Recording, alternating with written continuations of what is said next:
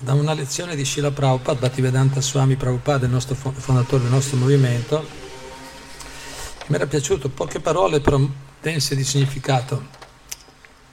Traduco dall'inglese, però insomma è semplice, si dovrebbe capire.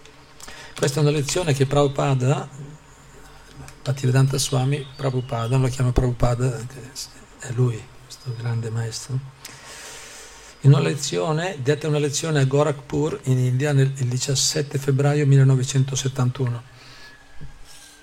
E nella lezione dice,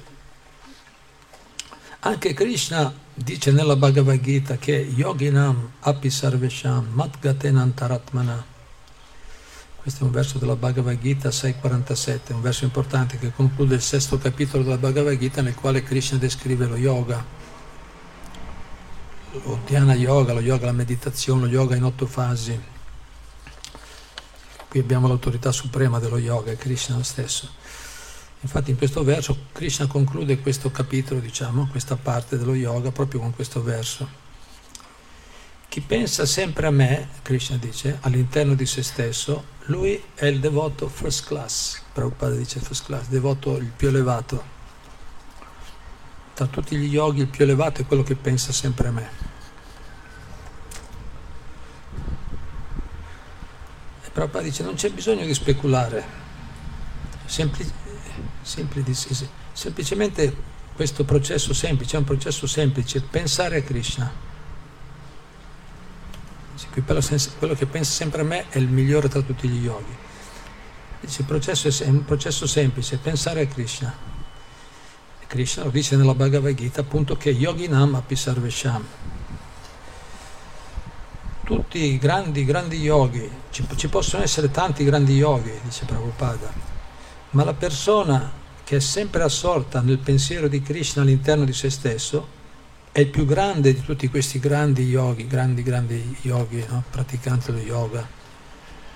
E gli yogi già sono superiori agli asceti, dice Krishna nella Bhagavad Gita, che dire delle persone comuni diciamo, di questo mondo. Le persone man mano che evolvono no, vanno più in profondità, prima sono un po' più attaccati all'azione interessata, attività materiali, poi diventano più virtuosi. Questi passaggi possono richiedere un po' di anni o anche più vite.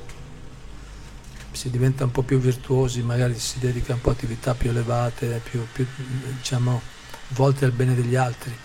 Poi il, il vivere in questo modo, in, dando la carità, offrendo sacrifici, c'è nella Bhagavad Gita, si sviluppa conoscenza, uno comincia piano piano a capire che la vita ha un significato, c'è qualcosa di...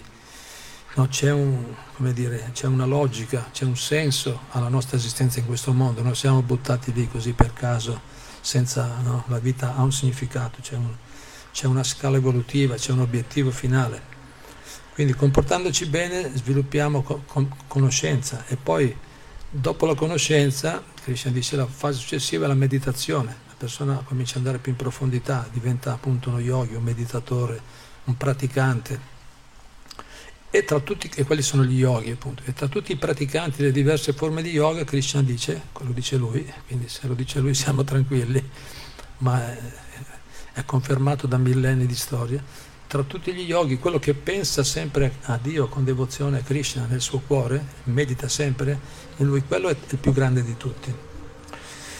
Il punto importante, il, titolo è Il segreto della soddisfazione mentale. Tutti cerchiamo la pace mentale, no? tutti siamo, no? oggi più che mai. Una caratteristica di questa era è che la, le persone hanno sempre la mente un po' agitata è stato da predetto nei Veda, nelle ere passate la gente aveva, erano mentalmente più sereni, oggi c'è, molta, c'è molto disturbo mentale. Allora qui Prabhupada ci dà il metodo, il segreto per la soddisfazione mentale, un segreto che funziona. Allora dice, quindi Krishna, Prabhupada dice, da tutti questi grandi yogi, colui che pensa sempre, che è sempre assorto nel pensiero di Krishna all'interno di se stesso, è il più grande tra tutti questi grandi yogi. Più grande del più grande degli yogi, aggiunge Prabhupada. Yogi Nama Pisarvesham, ripete le parole di, di, di Krishna. Madgata significa, in questo verso, che la sua vita è modellata in modo tale che lui non può stare senza pensare a Krishna.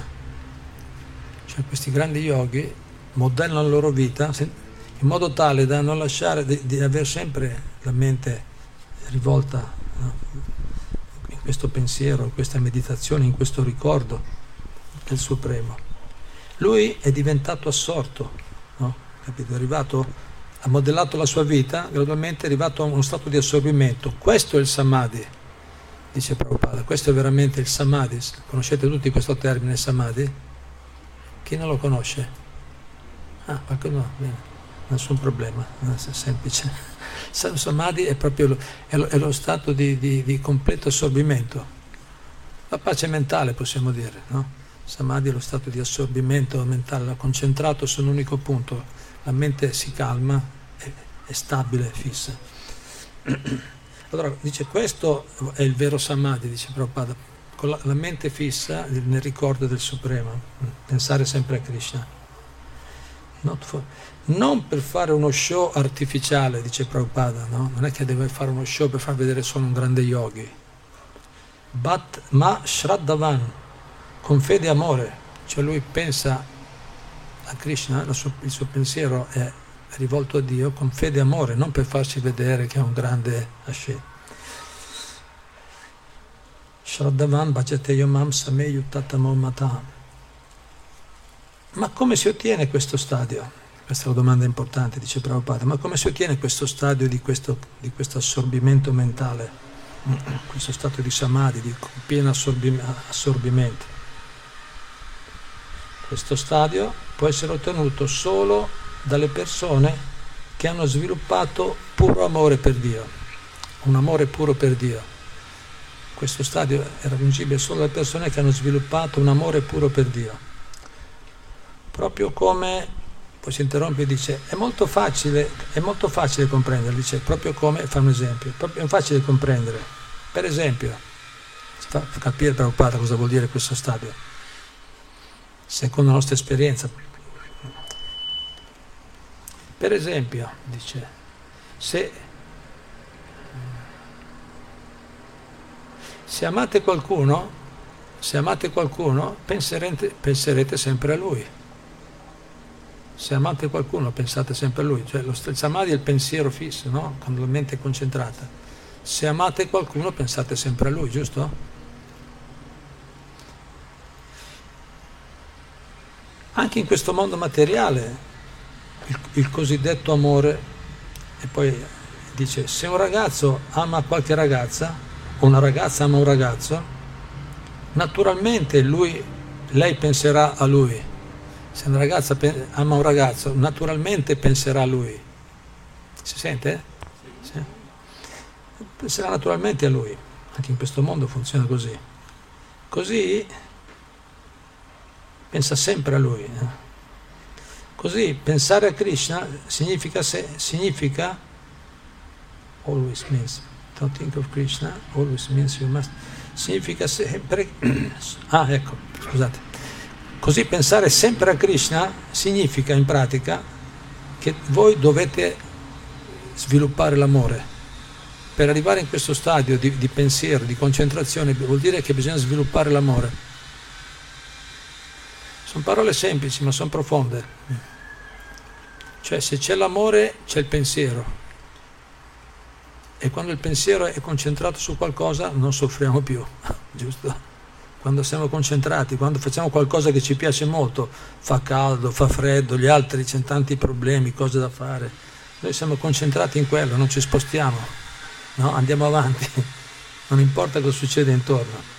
Così se, se, ami, se ami qualcuno, se c'è l'amore, allora ce la fai a pensare. Così pensare a Krishna sempre significa che dovete sviluppare l'amore, il vostro amore.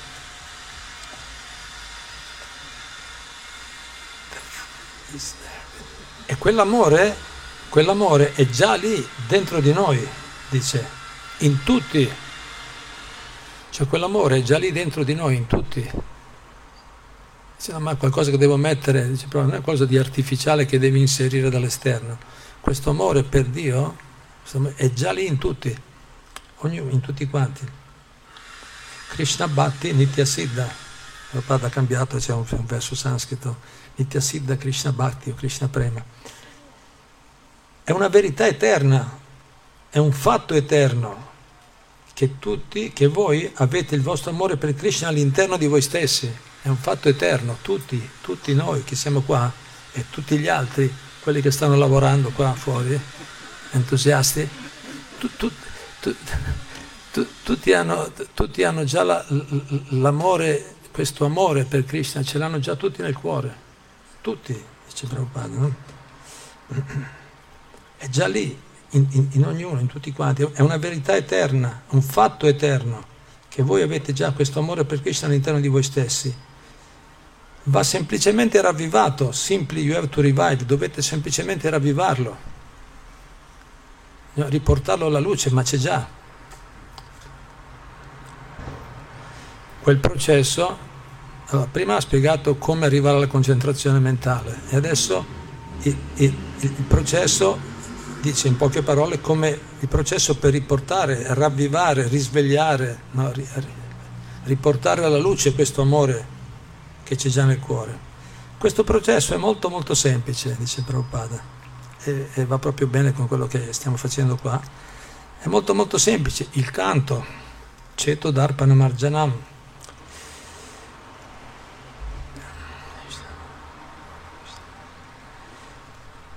La cosa splendente, Krishna o la luce di Krishna, dice Krishna, Krishna Light, la luce di Krishna è all'interno di tutti, quindi questa luce di Krishna, questa, no? questo, come ha detto, amore, no? questo eh,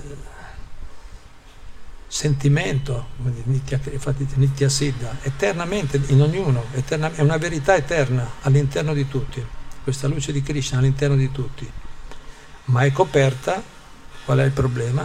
Che è coperta dalla contaminazione materiale. È già, è già in tutti, ma siamo coperti, sono i condizionamenti materiali. E, e cantando il mantra Hare Krishna, queste, queste cose, questi aspetti brutti, sgradevoli, nasty, dirty things, queste, queste, queste cose spiacevoli, brutte, saranno ripulite, spazzate via. Quindi cantando il mantra, il processo è semplice, cantando il mantra puliamo queste, queste contaminazione materiale e questo amore naturale che è già lì torna fuori.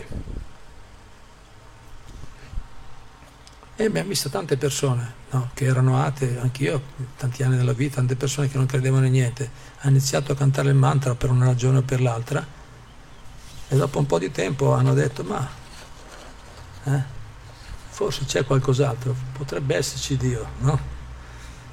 E poi se hanno continuato col mantra, poi dopo un po' alla fine sono diventati dei fan di Dio, dei fan, no?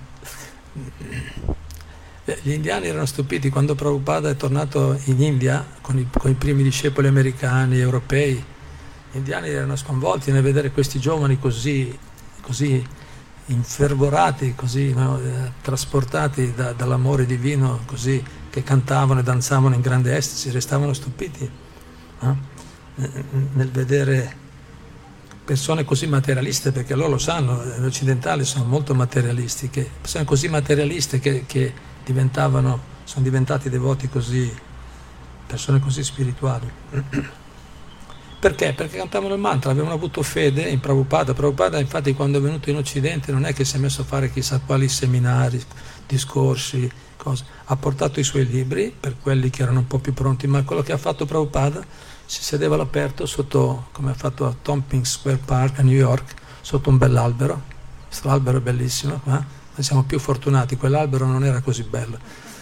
C'è, c'è ancora comunque, hanno messo anche la targa, il, il, il, il, sindaco di New York ha messo una, una bella targa in ricordo sotto quell'albero dove Prabhupada ha iniziato a cantare il mantra quasi 60 anni fa ormai, 56 anni fa. Prabhupada è seduto sotto l'albero e cantava Hare Krishna e la gente arrivava e cominciava a purificarsi e molti di loro sono diventati persone così, semplicemente cantando il mantra hanno ritrovato questa natura che è già lì, capito? Non è che gente, non c'è, non c'è da, tante volte proprio, cioè non è un'imposizione artificiale sulla mente. La coscienza di Krishna non è qualcosa di artificiale, è la, è la, è la condizione originale, naturale. Quindi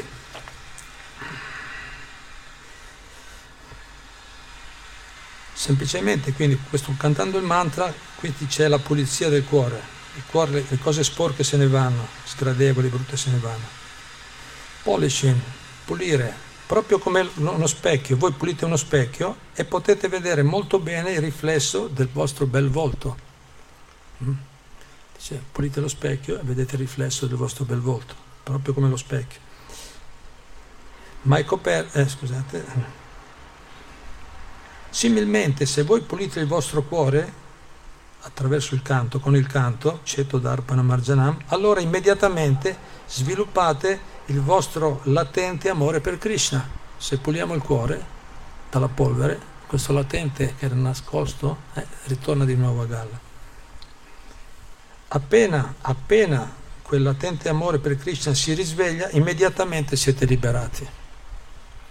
Immediatamente sarete liberati ci ha risolto tutto. Quella, quella, è la soddisfazione, la pace mentale si ottiene in questo modo. E mi sono venute alcune riflessioni leggendo questo, questi passaggi Prabhupada, le, le rifaccio, rifaccio, un piccolo, le ripassiamo un momento e poi sentiamo voi se avete qualche commento, riflessioni domande. Quindi un primo punto che fa Prabhupada è chi pensa sempre a Krishna è il migliore tra tutti gli yogi la sua vita è modellata, come Prabhupada, in modo da, da non poter stare senza pensare a Krishna. Quindi quello è il vero assorbimento della mente, il samadhi, il vero samadhi, no? l'assorbimento mentale o la pace mentale, è questo, è questo, è questo, pens- questo pensiero costante rivolto a Dio. Ma non è un'esibizione artificiale, dice come si raggiunge come si raggiunge quel livello? Vi ricordate? Prabhupada risponde dicendo solo le persone che hanno sviluppato un amore puro per Dio possono farlo. Se ami qualcuno penserai sempre a Lui, no? abbiamo detto. Quando, quando, amiamo qualcuno diventa facile pensare a quella persona o, o staccare la mente da altre cose. La mente è sturbata, distratta da tante cose, ma se ami qualcuno stai fisso. Quella è la cosa importante, il resto lo gestiamo, no problem. No? Allora, quindi se vogliamo quella pace mentale bisogna risvegliare questo amore. Quell'amore, quell'amore lì è già eternamente, eternamente dentro di noi, Prabhupada ci ha detto, è una verità, un fatto eterno, dice, ma è coperto dalla contaminazione materiale. Quindi deve essere solo riportato alla luce. Qual è il processo per riportarlo alla luce? Qual è? Il canto, canto del mantra, il canto, canto collettivo o individuale del mantra. Il canto del mantra riporta la luce. Pulisce no? la pulizia, pulizia dello specchio del cuore. Pulendo lo specchio vedremo molto bene il riflesso del nostro bel viso. Similmente se puliamo il cuore e la mente, immediatamente l'amore latente si sviluppa e siamo subito liberati, dice, immediatamente. Quando questo amore si risveglia, già. Infatti le persone quando cominciano Certo, non sono tanti eh, quelli che, che, hanno questa sensibilità, questa fede, questo dono, ma tutti già, abbiamo già tutti, diciamo, l'eredità è da dentro, cioè abbiamo già tutti queste potenzialità in ognuno. Quello che succede, e l'abbiamo visto in pratica, nella nostra vita di tante persone, è che quando cominciano effettivamente a praticare e a purificarsi, effettivamente la mente diventa più tranquilla, è un aspetto, è un'esperienza che hanno tante persone no? sentono un, un sollievo praticando correttamente il processo. E quindi tutto qua, senza bisogno di chissà quali costosi corsi, ritiri, seminari, è possibile trovare... E quando la, quando la, mente, quando la mente è controllata la persona trova la pace, dice Krishna Bhagavad Gita e senza la pace non ci può essere la felicità. Come ci può essere la pace senza, come ci può essere la felicità senza la pace? Quindi i passaggi sono quelli. Allora, quello che dice Prabhupada in, questo, in questa breve lezione, qui ci dà il metodo diretto. Prabhupada diceva, spiega la Bhagavad Gita, per esempio, Krishna dà un metodo diretto e un metodo graduale. La scala dello yoga graduale, c'è un metodo diretto, Prabhupada fa l'esempio, c'è l'ascensore o ci sono le scale per andare ai piani più alti. Puoi scegliere, scegliamo quello che preferiamo. Uno e l'altro, ambedue sono validi. Però questo che qui spiego qui Prabhupada quello è quello diretto. Se, se, se, se, ti rivolgi direttamente al Supremo, rivolgi a Lui, no? lo, lo, lo, canti i Suoi nomi, lo osservi con devozione, no? ti rivolgi a Lui, ti rivolgi con devozione, quello è il metodo diretto che ti porta velocemente a diventare il migliore tra gli yogi. No? Se invece si può fare quell'altro metodo indiretto più graduale, una persona dice intanto un passettino alla volta, sono prudente, voglio tanto vedere tante cose, sperimentare tante cose, vediamo cosa fa bene. Quello si chiama il metodo ascendente, lui fa, fa con i suoi sforzi, avanza. E ci sarà progresso sicuramente, se è un bravo ricercatore. Prabhupada dice possiamo fare un metodo o l'altro, Potete, dice, una lezione dice Prabhupada, scegliete la Bhatti, Bhatti Yoga, o Mantra Yoga, il nome di Dio, quello è, è quello diretto, ti porta velocemente direttamente alla realizzazione. Altrimenti dice potete scegliere qualsiasi altra forma di yoga, ci sono tante forme di yoga, come sono tanti gradini, il karma yoga, imparare intanto a non essere troppo attaccati ai frutti delle nostre attività, dei nostri risultati, Dhyana Yoga, la ricerca filosofica, la meditazione. Tutto bene, dice Prabhupada, però una condizione, dice, l'importante è non fermatevi. Scegliete lo yoga che volete, il gradino, il processo che volete, ma non fermatevi, andate avanti, andate avanti. Quindi ci può essere un processo graduale, nella di ricerca evolutiva oppure ci può essere un processo diretto. Qui abbiamo sentito quello diretto. Ognuno di noi può scegliere. Bene, vi ringrazio. Hare Krishna, grazie per l'attenzione.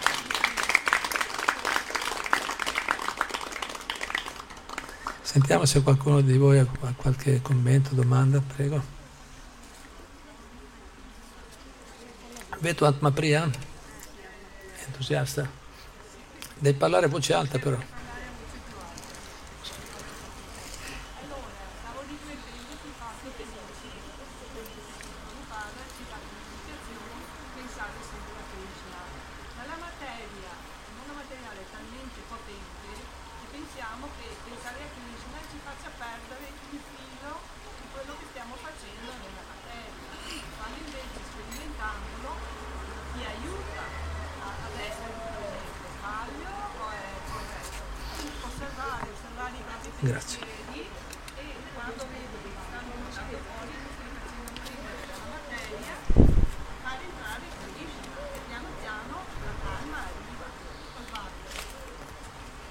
Bravissima, grazie. Avete sentito tutti quello che ha detto? Bene.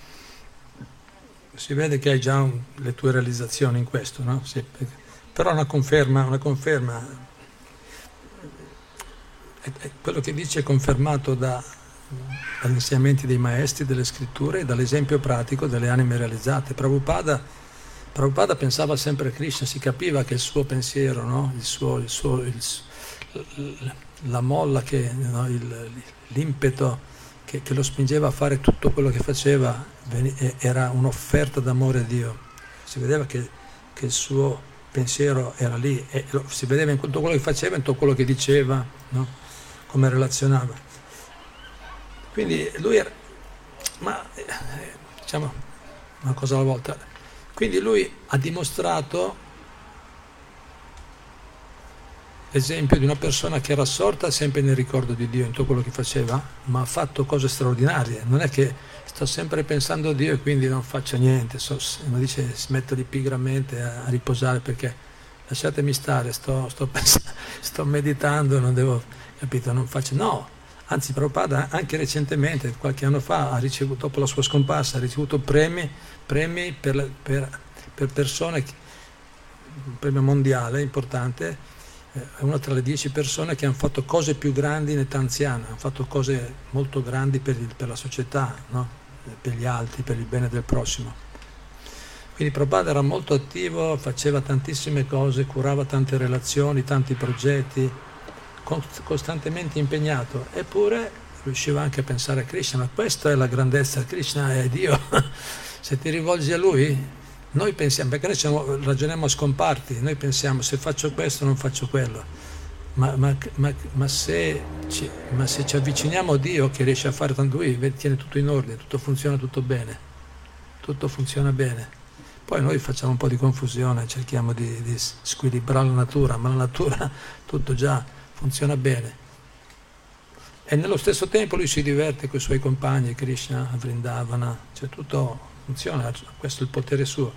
Man mano che noi ci avviciniamo a lui, sviluppiamo anche noi questa capacità di fare più cose pratiche, di essere coscienti in quello che facciamo,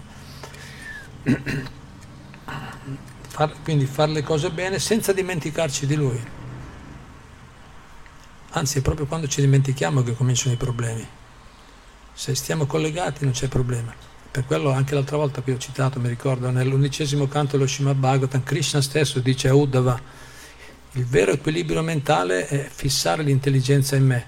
Quando la persona ha la mente, la mente l'intelligenza fissa nel ricordo di Dio, quello che fa, quello è il, è il vero equilibrio mentale.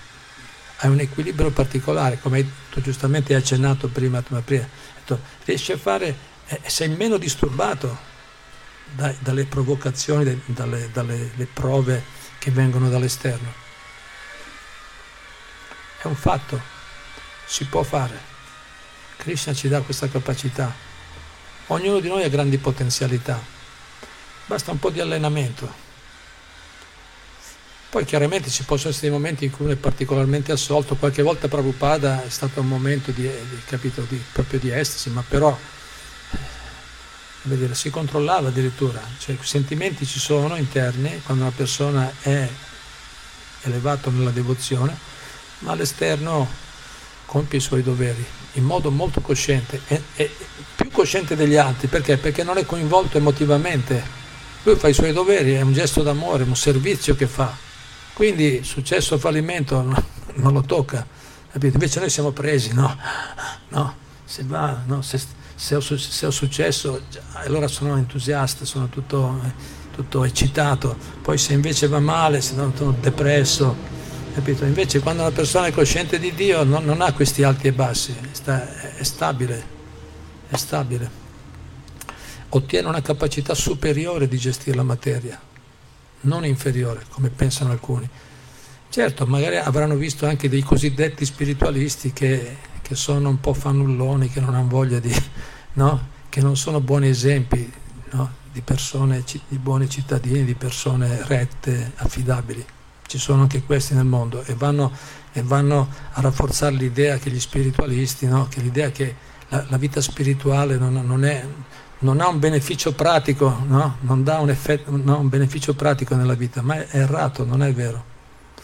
Prabhupada diceva due errori non fanno una cosa giusta se qualcuno fa qualcosa, qualcuno fa qualcosa male, sbagliato, non significa che, che, che, sia, che, non sia un modo giusto di farla, capito?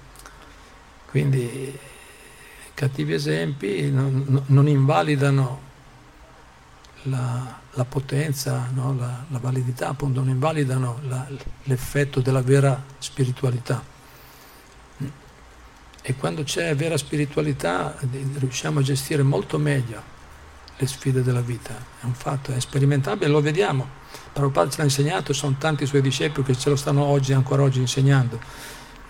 Ci conosciamo persone che sono molto felici anche se hanno grandi responsabilità e non è facile avere grandi responsabilità e restare sereni. Quanti ne troviamo? Di solito i manager e le persone che hanno responsabilità sono stressati. Quasi tutti dicono no, devono lottare.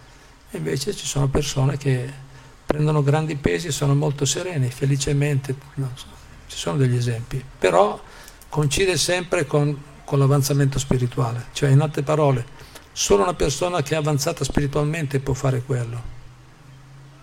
Chi, chi, se non c'è quell'avanzamento non ce la fai. A un certo punto c'è, c'è il punto di rottura, c'è un punto nel quale non ci fa. Grazie, un bel punto che hai fatto, grazie. Qualcos'altro? Ho una, una cosa che mi assida da tempo. Mi è intricato per diciamo, causa e effetto no? delle, delle tavole. Sto pensando a, a, alcuni dei venuto come chiave di lettura, non da parte della madre che magari abortisce spontaneamente, che subisce il, che, che viene abortito, allora?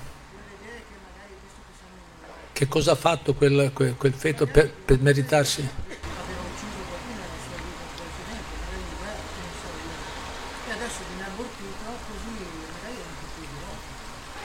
magari in soffre meno che magari in un'altra situazione. per esempio in casa di riposo, questi anziani che, sono lì, magari, ecco, eh, magari con, con i farmaci vengono alimentati con un piano dolcemente, sono reparti anche molto, molto più a rischio, molto più controllati, un po' più chiuse, con- cioè eh, queste cose che mi assimilano non già da parte ma da parte del feto, che magari vuol dire che la misericordia eh, passano di lui. Questa cosa non so, ecco, che mi, che mi, che mi interessante, insomma, mi assimila.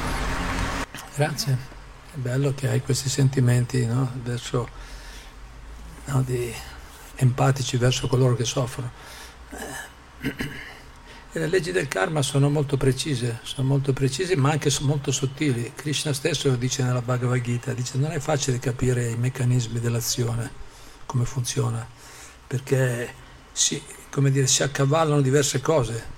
Cioè, se, se una mamma abortisce, sicuramente lei, la sua vita è influenzata, poi dipende, eh, dipende quanto, quanto, quanto è cosciente, più o meno, però è influenzata sicuramente, comunque c'è una responsabilità, la legge della natura è una legge della natura, quando noi in qualche modo facciamo soffrire qualcuno e lì c'è una vita, c'è la responsabilità. I Ve- i Veda dicono, Prabhupada diceva molto chiaramente, la ragione per la quale ci sono ancora tante guerre nel mondo, perché c'è, una- c'è- c'è tanta macellazione di animali, specialmente le mucche, i vitelli, che sono animali più, più sviluppati, più evoluti, e tanti aborti. Questi sono, sono- pesano molto. Poi noi non gli diamo valore, noi prendiamo sempre, lo, lo fanno tanti, lo fanno tutti, è normale, perché lo fanno tanti diventa normale, chi l'ha detto? Eh, eh, Capito? Se tanti rubano, tanti truffano, allora va bene, ma non va bene, no? Vabbè. Allora, legge del karma non è che sono proprio così facilmente perché ci sono, ci sono, come dire, sono responsabilità da parte della madre e da parte del figlio. Il, feto, come tu stesso hai detto, no? hai detto eh, eh, quel- quell'essere vivente, quel bambino, no? il feto che viene abortito, eh, probabilmente Prabhupada aveva anche spiegato appunto che le persone che uccidono molti animali possono essere a loro volta abortiti, oppure abortiscono, possono essere a loro volta abortiti nella vita seguente. Capito? Eh, Il karma è semplice, tu fai e ti torna indietro, tu hai abortito, poi una vita seguente ti può capitare la stessa cosa. Bisogna stare molto attenti, quindi ci sono responsabilità da parte uno dall'altro, da parte uno dall'altro ci possono essere. Il tuo punto era eh, anche eh, forse anche che, che- in, in che modo, no, niente lì, noi cosa possiamo fare? Noi dobbiamo cercare di, di essere noi persone consapevoli e cercare di aiutare gli altri a essere persone consapevoli. Certo, poi è, è anche vero, tra l'altro il, il canto del mantra è così potente, che dice che è così potente il, il santo nome di Dio, che quando è cantato puramente ha il potere di annullare qualsiasi colpa passata, non è che se le colpe che noi facciamo devono per forza essere scontate tutti. Il karma può essere anche annullato, non è vero che il karma è eterno. no? Già all'inizio della Bhagavad Gita Prabhupada lo dice, sono, tante, sono cose eterne, la natura materiale si ricrea, le anime sono eterne, no? il tempo, però il karma non è eterno, il karma può essere annullato, può essere azzerato se rettifichiamo il nostro comportamento, se ci rivolgiamo a Dio, cantando i suoi santi nomi, impegnandoci al suo servizio, chiedendo scusa sinceramente per le colpe che possiamo aver commesso, gradualmente possiamo purificarci da queste colpe passate. Quindi non è qualcosa di irreversibile. Si può. Ma non so se ho centrato bene i punti. Come ti sembra?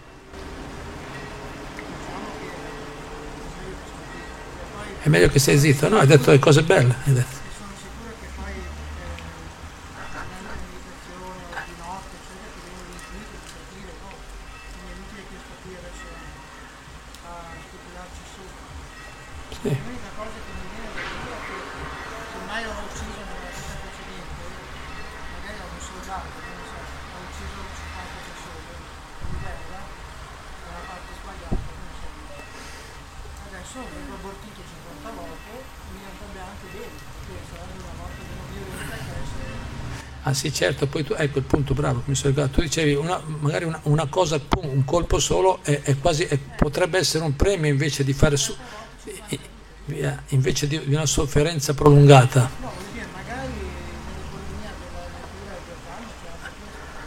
Sì, sì, la natura è precisa, la natura che agisce sotto ordine di Dio, sotto controllo di Dio, sì, sì, è molto precisa. Non dobbiamo preoccuparci, tutto funziona bene. Come hai detto giustamente, è meglio non specularci troppo perché tanto la natura funziona. E infatti, mettiamolo nel senso in un altro modo, Sa- sai come possiamo capire anche, no? Che se noi, quando molte, molte persone accettano o, o capiscono meglio la reincarnazione, anche a me è successo, io ho capito, all'inizio va bene, mi piaceva, mi sentivo che mi sembrava logico no? la reincarnazione, il karma, no? Perché, no? Però non capivo tanto bene. Però se facciamo le cose, se noi, come dire, eh, no, eh, e che miglioriamo il nostro comportamento, no? se nella nostra vita cominciamo a vivere in modo nel Dharma, no? etico, morale, evitiamo violenza verso il prossimo, mangiamo in modo non violento, cerchiamo di evitare, man mano che noi viviamo certi principi, poi diventa anche, poi riusciamo a capire che effettivamente c'è la giustizia dietro, le cose funzionano. Se tu migliori, anche, anche la natura, le persone, quello che sta intorno relaz- dire, risponde, risponde meglio. E così quindi in modo indiretto capiamo che effettivamente è vero. All'inizio può essere solo un concetto filosofico, no? un concetto, no? una una teoria. no? Però se noi miglioriamo la nostra vita poi vediamo che effettivamente c'è una giustizia precisa. E Dio giustamente dà a ognuno quello che si merita, ma, ma sempre con la porta aperta, dice se ti rivolgi a me, guarda che se cambi vita poi si può, poi puoi essere pulito da tutto quello che puoi aver fatto in passato. E quella è la conclusione della Bhagavad Gita, Sarva Dharman Parityaja, l'ultimo capitolo dice Arjuna, bene adesso ti ho spiegato tanti processi, tanti, tanti metodi, lasciali tutti però, Sarva Dharman Parityaja, lascia tutte queste forme che sono valide e graduali di nuovo, qui alla fine gli dice quello, di- quello diretto.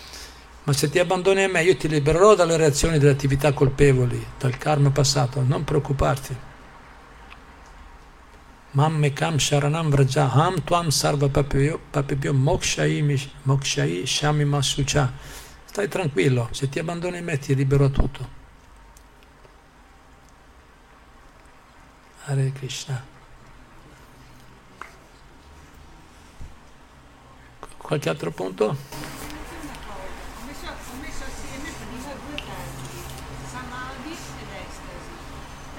Mi spieghi per favore se c'è un collegamento tra le due, le due espressioni samadhi ed Sì, sì, sì, sì. Sì, possono essere usati co- come- anche come sinonimo. Certo, sono visti da due prospettive diverse. Il samadhi è, è l'estasi, è una forma di estasi. Quando la mente è concentrata, la persona trova, trova la felicità. Quando la mente non è più disturbata dalle cose esterne, eh,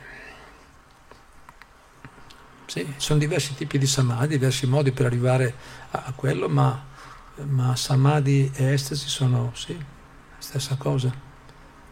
Quando la mente è concentrata, assorta in qualcosa, è, è un- è uno stato... Certo, quando è assorta nel Supremo, dice allora io sono assorto in una, bella canzone, capito? Qualcosa di in un gelato molto buono. Va bene? È l'inizio dell'estasi, ma non è, la- non è- non è ancora la vera estasi. eh.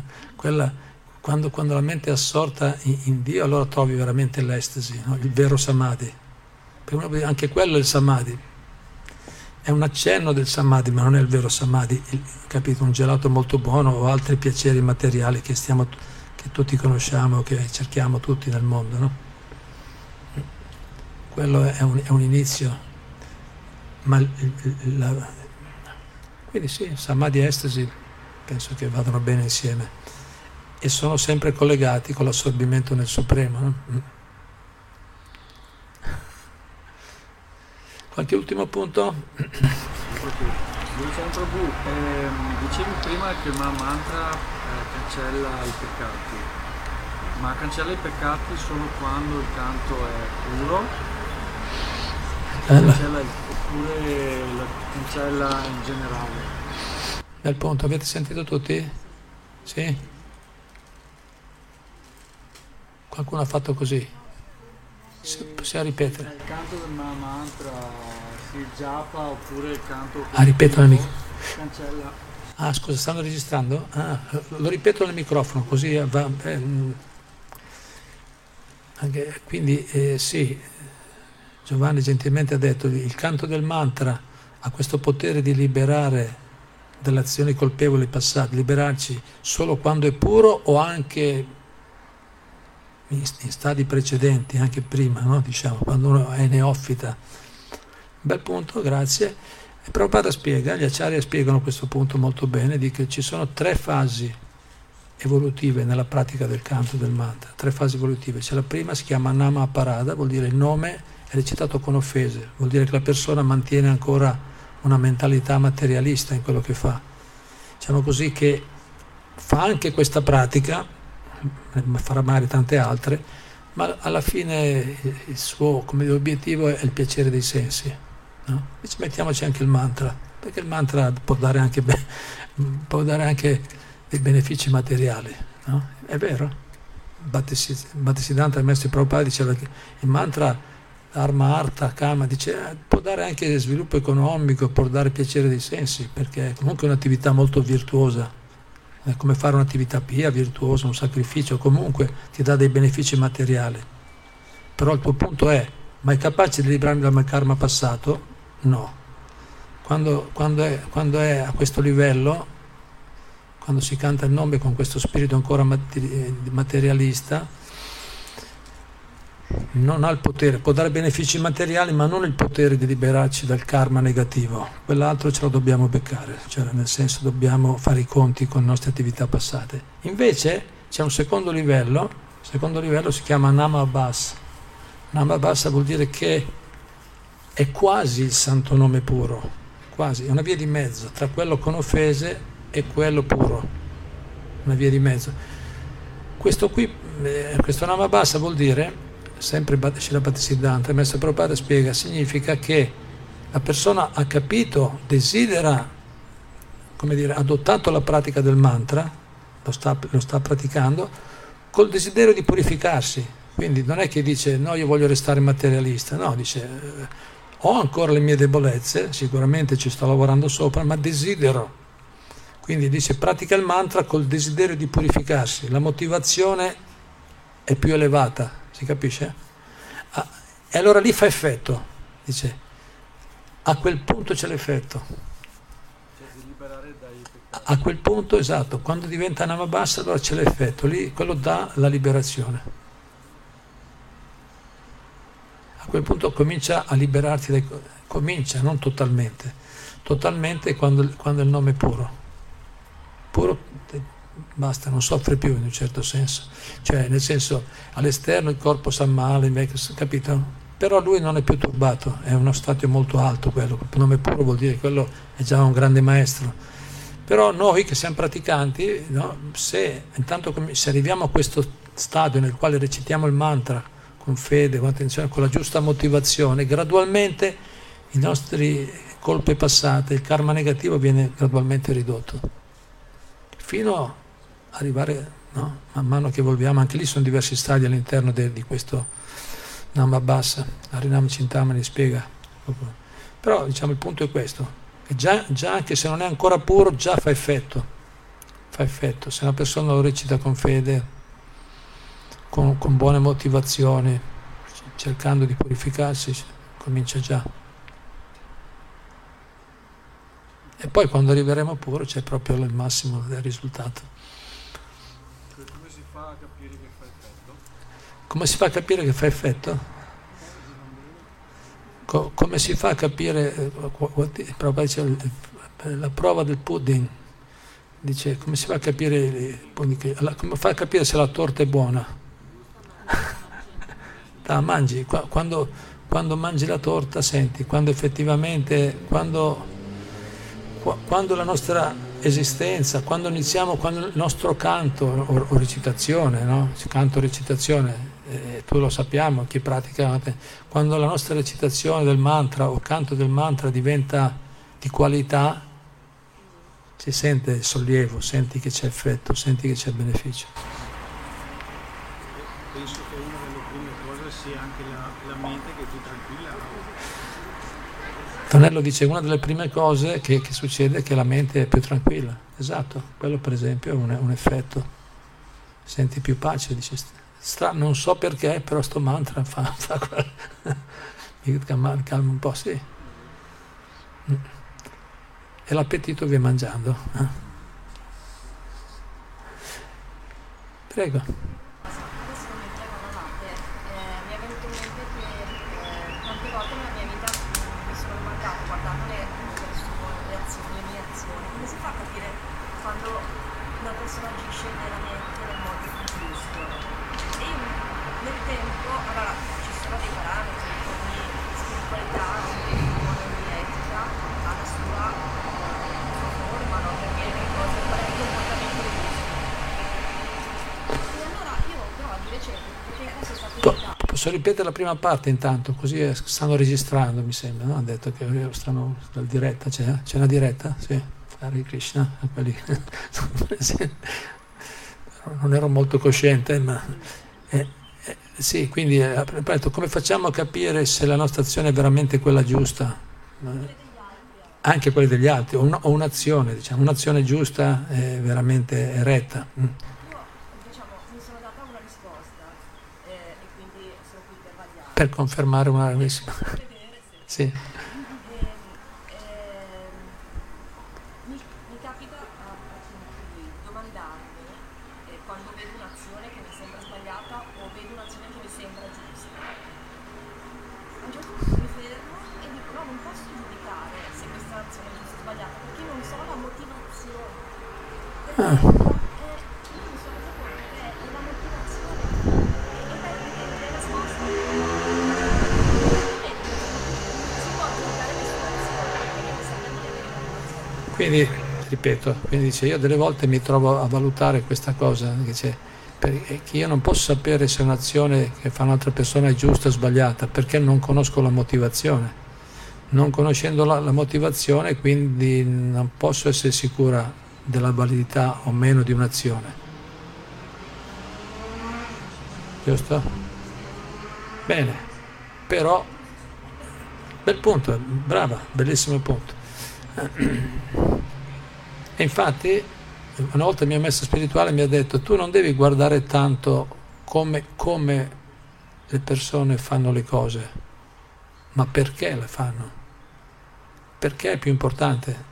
Il come può avere il suo valore sicuramente, se uno è molto, sa le cose molto trasandate, in modo irrispettoso, cioè, si capisce qualcosa, insomma, che magari non è il modo giusto di comportarsi, non è, come dire, non è, non è, rispetto- non è empatico, rispettoso verso il prossimo, vabbè. Però più importante è la motivazione. Quindi tu dici, noi come facciamo?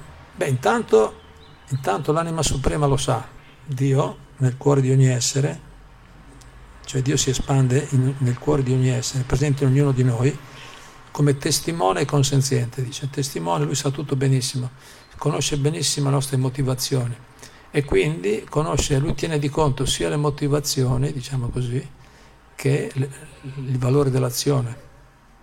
Ma le azioni hanno dei risultati, non è? Molti dicono, ma sì, tanto ho capito, eh, ognuno fa quello che si sente e va tutto bene. Prima ho fatto l'esempio, se uccidiamo un essere vivente, facciamo del male per soffrire qualcuno, eh, e la responsabilità c'è, no, ma per me non è importante uccidere un animale, no, anche solo ho capito, per me non è importante, ma, ma per te può non essere importante, ma non conta quello che tu pensi, la natura ha le, ha le sue leggi.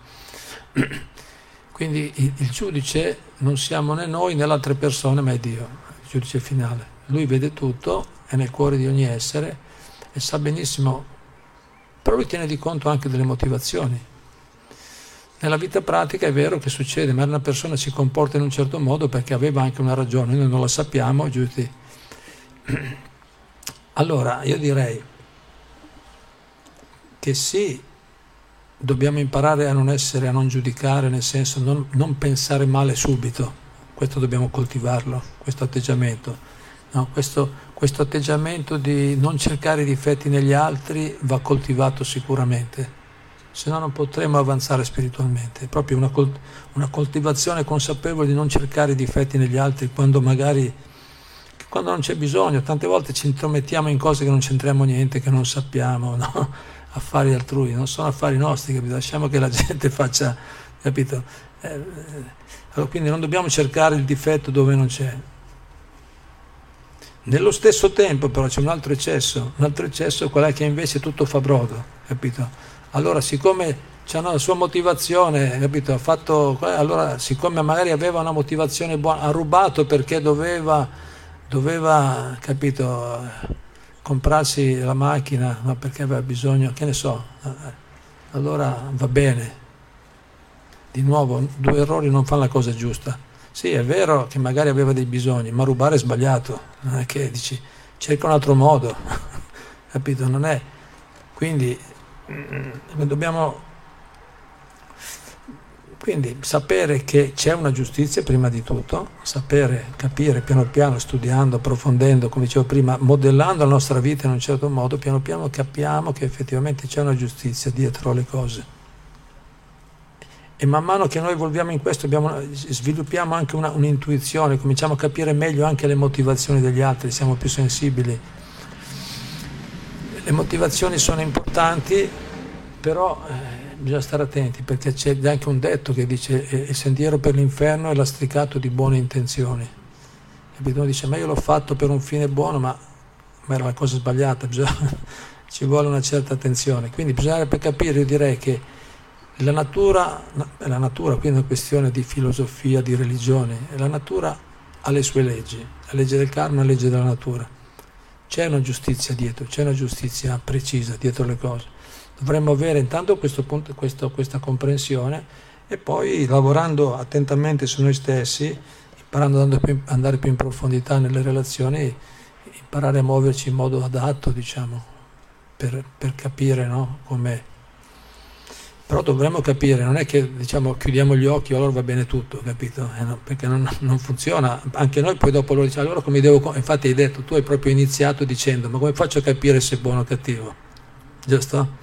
Hai cominciato con quello, come dire, se non lo so poi dopo che faccio? Bisogna sapere il valore delle cose, giusto? Dobbiamo arrivare a capire se qualcosa quanto vale, se no non, riusciamo a scegliere, se no non riusciamo a muoverci bene, quindi bisogna arrivarci. Allora, diciamo, per riassumere, io direi come facciamo a capire se una cosa è buona o cattiva nella nostra vita?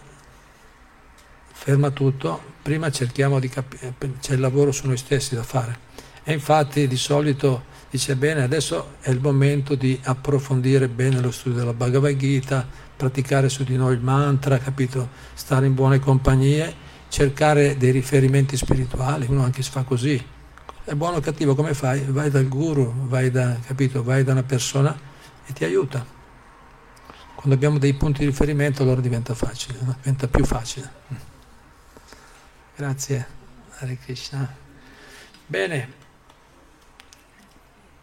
grazie.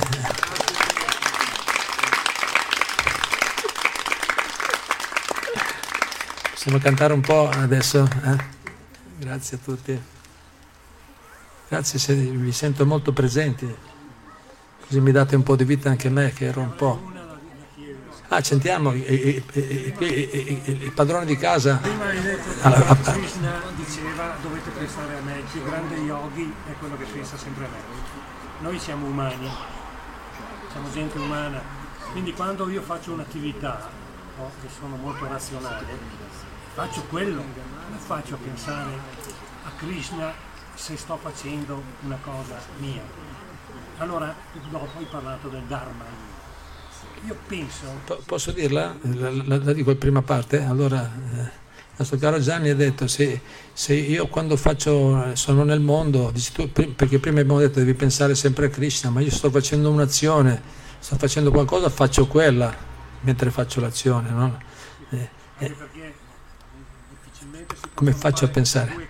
Difficile se posso fare due cose insieme contemporaneamente. Allora, tu hai parlato del Dharma, quindi se io opero nel Dharma, nel senso che le mie azioni sono corrette, posso pensare che in quel modo là io faccio la mia azione e allo stesso tempo penso a Cristo? Beh, bel punto, grazie. Sì, sì, allora lui dice, e se io agisco nel Dharma, mi comporto bene, no? seguo, facendo quell'azione, cioè comportandomi bene, l'azione quindi, come dire, sancita no? dalle scritture, no? un buon comportamento, posso pensare che quell'azione è equivale a pensare a Krishna, giusto? Equivale? È come, equi, è come pensare a Krishna, equivale? Altrimenti come faccio? Se sto scrivendo come faccio a pensare a Krishna? Come, sto scrivendo come faccio a pensare a Krishna? Guarda, ci sono, eh, quando, quando, adesso non, scrivono più, usano i telefonini, giusto? I ragazzi, no, no, no ma stavo facendo un esempio. Io scrivo ancora anch'io, però dicevo, i, i, ragazzi, quando un ragazzo scrive alla sua ragazza, no? alla sua amata, gli sta scrivendo, pensa, pensa a scrivere o, o pensa alla ragazza? Pensa a scrivere? È bello. Eh? Manca la percezione di me stesso in quel momento. Io devo fare un'azione avendo la percezione di me stesso. È una cosa diversa, quindi si chiama attenzione divisa. Attenzione divisa si chiama quella, che uno fa, sta, sta scrivendo ma allo stesso tempo pensa alla ragazza. Ce, ce la fa? Sì. o almeno, o almeno si può mettere così, ma ti piace, è molto bello il punto che hai fatto. Infatti non è che esattamente uno ma la motivazione, l'azione è, è, per lei, capito? In quel senso pensa lei. Me, lo dice anche, mentre scrivevo ti pensavo, mentre stavo scrivendo pensavo, no? Capito? Il cuore era lì, l'attenzi- l'attenzione è lì, capito? Sei ispirato, sì in quel senso, cioè Krishna non è formale, è chiaro che noi, anche noi il devoto stai facendo delle cose, no? anche, anche, l'anima realizzata sta facendo quando Prabhupada doveva fare una cosa, la faceva bene con attenzione, però proprio era tutto quello che l'azione era mossa da, un cer- da una certa motivazione e quindi è, no, no, come dire il samadhi, no? l'assorbimento mentale nel supremo non, non c'è interruzione resta, resta, in uno stato, infatti, quasi uno stato di, no, uno stato di estasi, no, nel quale tu fai le cose. Tu ora stai parlando, non penso che tu stai, stai pensando a così. No, sto cercando di rispondere in modo, in modo logico. giusto, giusto. E, e, nello stesso tempo, poiché lo stiamo facendo per Krishna, lui lo riconosce. Capito? No, ma hai fatto il tuo punto è giusto. Io se agisco nel Dharma sono a posto dobbiamo stare attenti perché agire veramente nel Dharma, perché bisogna stare attenti, perché poi entrano dentro... Sai qual è il rischio? No? Perché sono alcune persone, sono, alcuni dicono, ma io, io, sono un ateo, ma se mi comporto bene, no? una persona morale, etica, no? affidabile, cosa serve Dio? C'è bisogno di Dio. Faccio allora dobbiamo stare attenti che invece serve, no, non è sufficiente il tuo, il tuo, comportarti cosiddetto. E anche poi noi aggiungiamo che non ce la farai comunque a comportarti perfettamente bene, perché, perché se, se, se, sei ancora un po' attaccato alla materia da qualche parte ci caschi. poi canti il mantra di Krishna e ci rimettiamo a posto. Gianni comunque bravissimo, un bellissimo punto quello, no? chiaramente, giustamente, finché fai l'azione, ma la motivazione, il sentimento, è quello è, quel punto che ha fatto anche lei prima, chi è che ha detto, beh, la, no? diceva è la, è la, ragione, la motivazione è importante. Cioè. Grazie.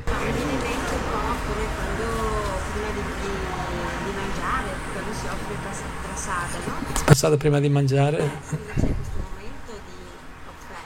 poi in realtà io almeno quando mangio, mangio, il gusto il prasad. no, nel senso proprio dico, cioè probabilmente c'è un po', eh, non è che quando io scrivo, sì, ma pro- probabilmente è proprio la motivazione, l'offerta, il pensiero prima, e dopo eh, quello Es- esatto. E, lui considera molto quello Krishna, bravo, no? Il punto importante, nella Bhagavad Gita lo dice, che uno può offrirmi anche solo una frutta, una foglia, un po' d'acqua, se è povero, quel po' che ha, ma se me lo offre con devozione io lo accetto, se me lo offre con devozione io lo accetto.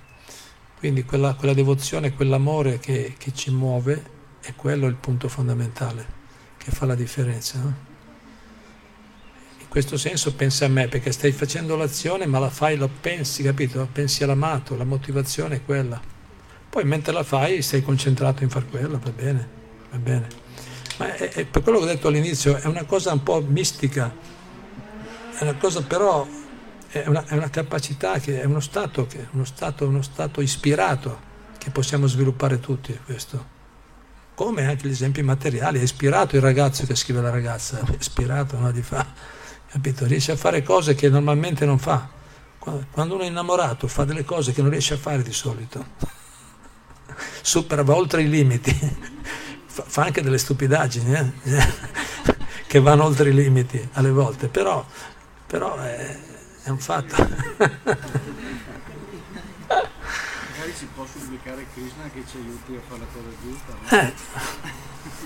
Infatti Krishna è gentile, bravo. Infatti quando noi facciamo per Krishna, questo- questa è la cosa bella, se noi gli offriamo con amore qualcosa, lui Krishna ci aiuta, ci protegge dal fare stupidaggini, no? ci protegge.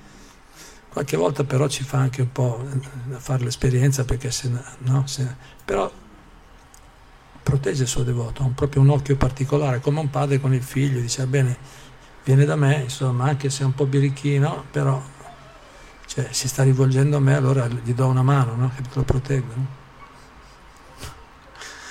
Bene, grazie a tutti, Hare Krishna, Hari Hari.